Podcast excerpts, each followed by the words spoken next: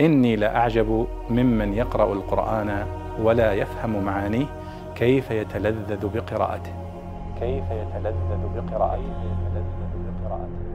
سائل يسأل عن معنى الاستنكاف في قوله تعالى: لن يستنكف المسيح أن يكون عبدا لله ولا الملائكة المقربون ومن يستنكف عن عبادته ويستكبر فسيحشرهم إليه جميعا. فالجواب أن يستنكف أي يستكبر مع الأنفة والاستكبار وعدم الانقياد. طيب وش معنى وش الفرق بين يستنكف ويستكبر؟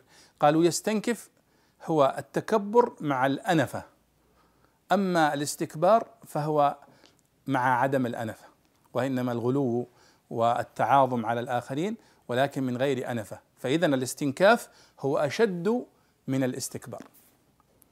فالله يقول هنا: لن يستنكف المسيح أن يكون عبدا لله، يعني عيسى عليه الصلاة والسلام لا يستنكف ولا يستكبر ولا يتردد أن يكون عبدا لله ويقر بعبوديته لله.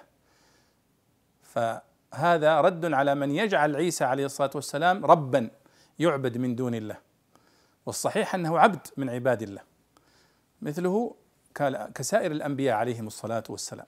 فإذا لن يستنكف أي لن يأنف كبرا وترفعا عيسى عليه الصلاة والسلام عن عبادة الله، فهو لن يستنكف ولن يستكبر، وهذا من التأكيد في الدلالة. فنفى الله عنه الاستنكاف ونفى عنه الاستكبار، نفى عنه أن يكون متكبرا يأنف من عبادة الله قليلا أو كثيرا، بل هو منقاد مطيع مستسلم مسلم أمره لله سبحانه وتعالى موحد عليه الصلاة والسلام. فإذا هذا هو معنى يستنكف ويستكبر، والله أعلم.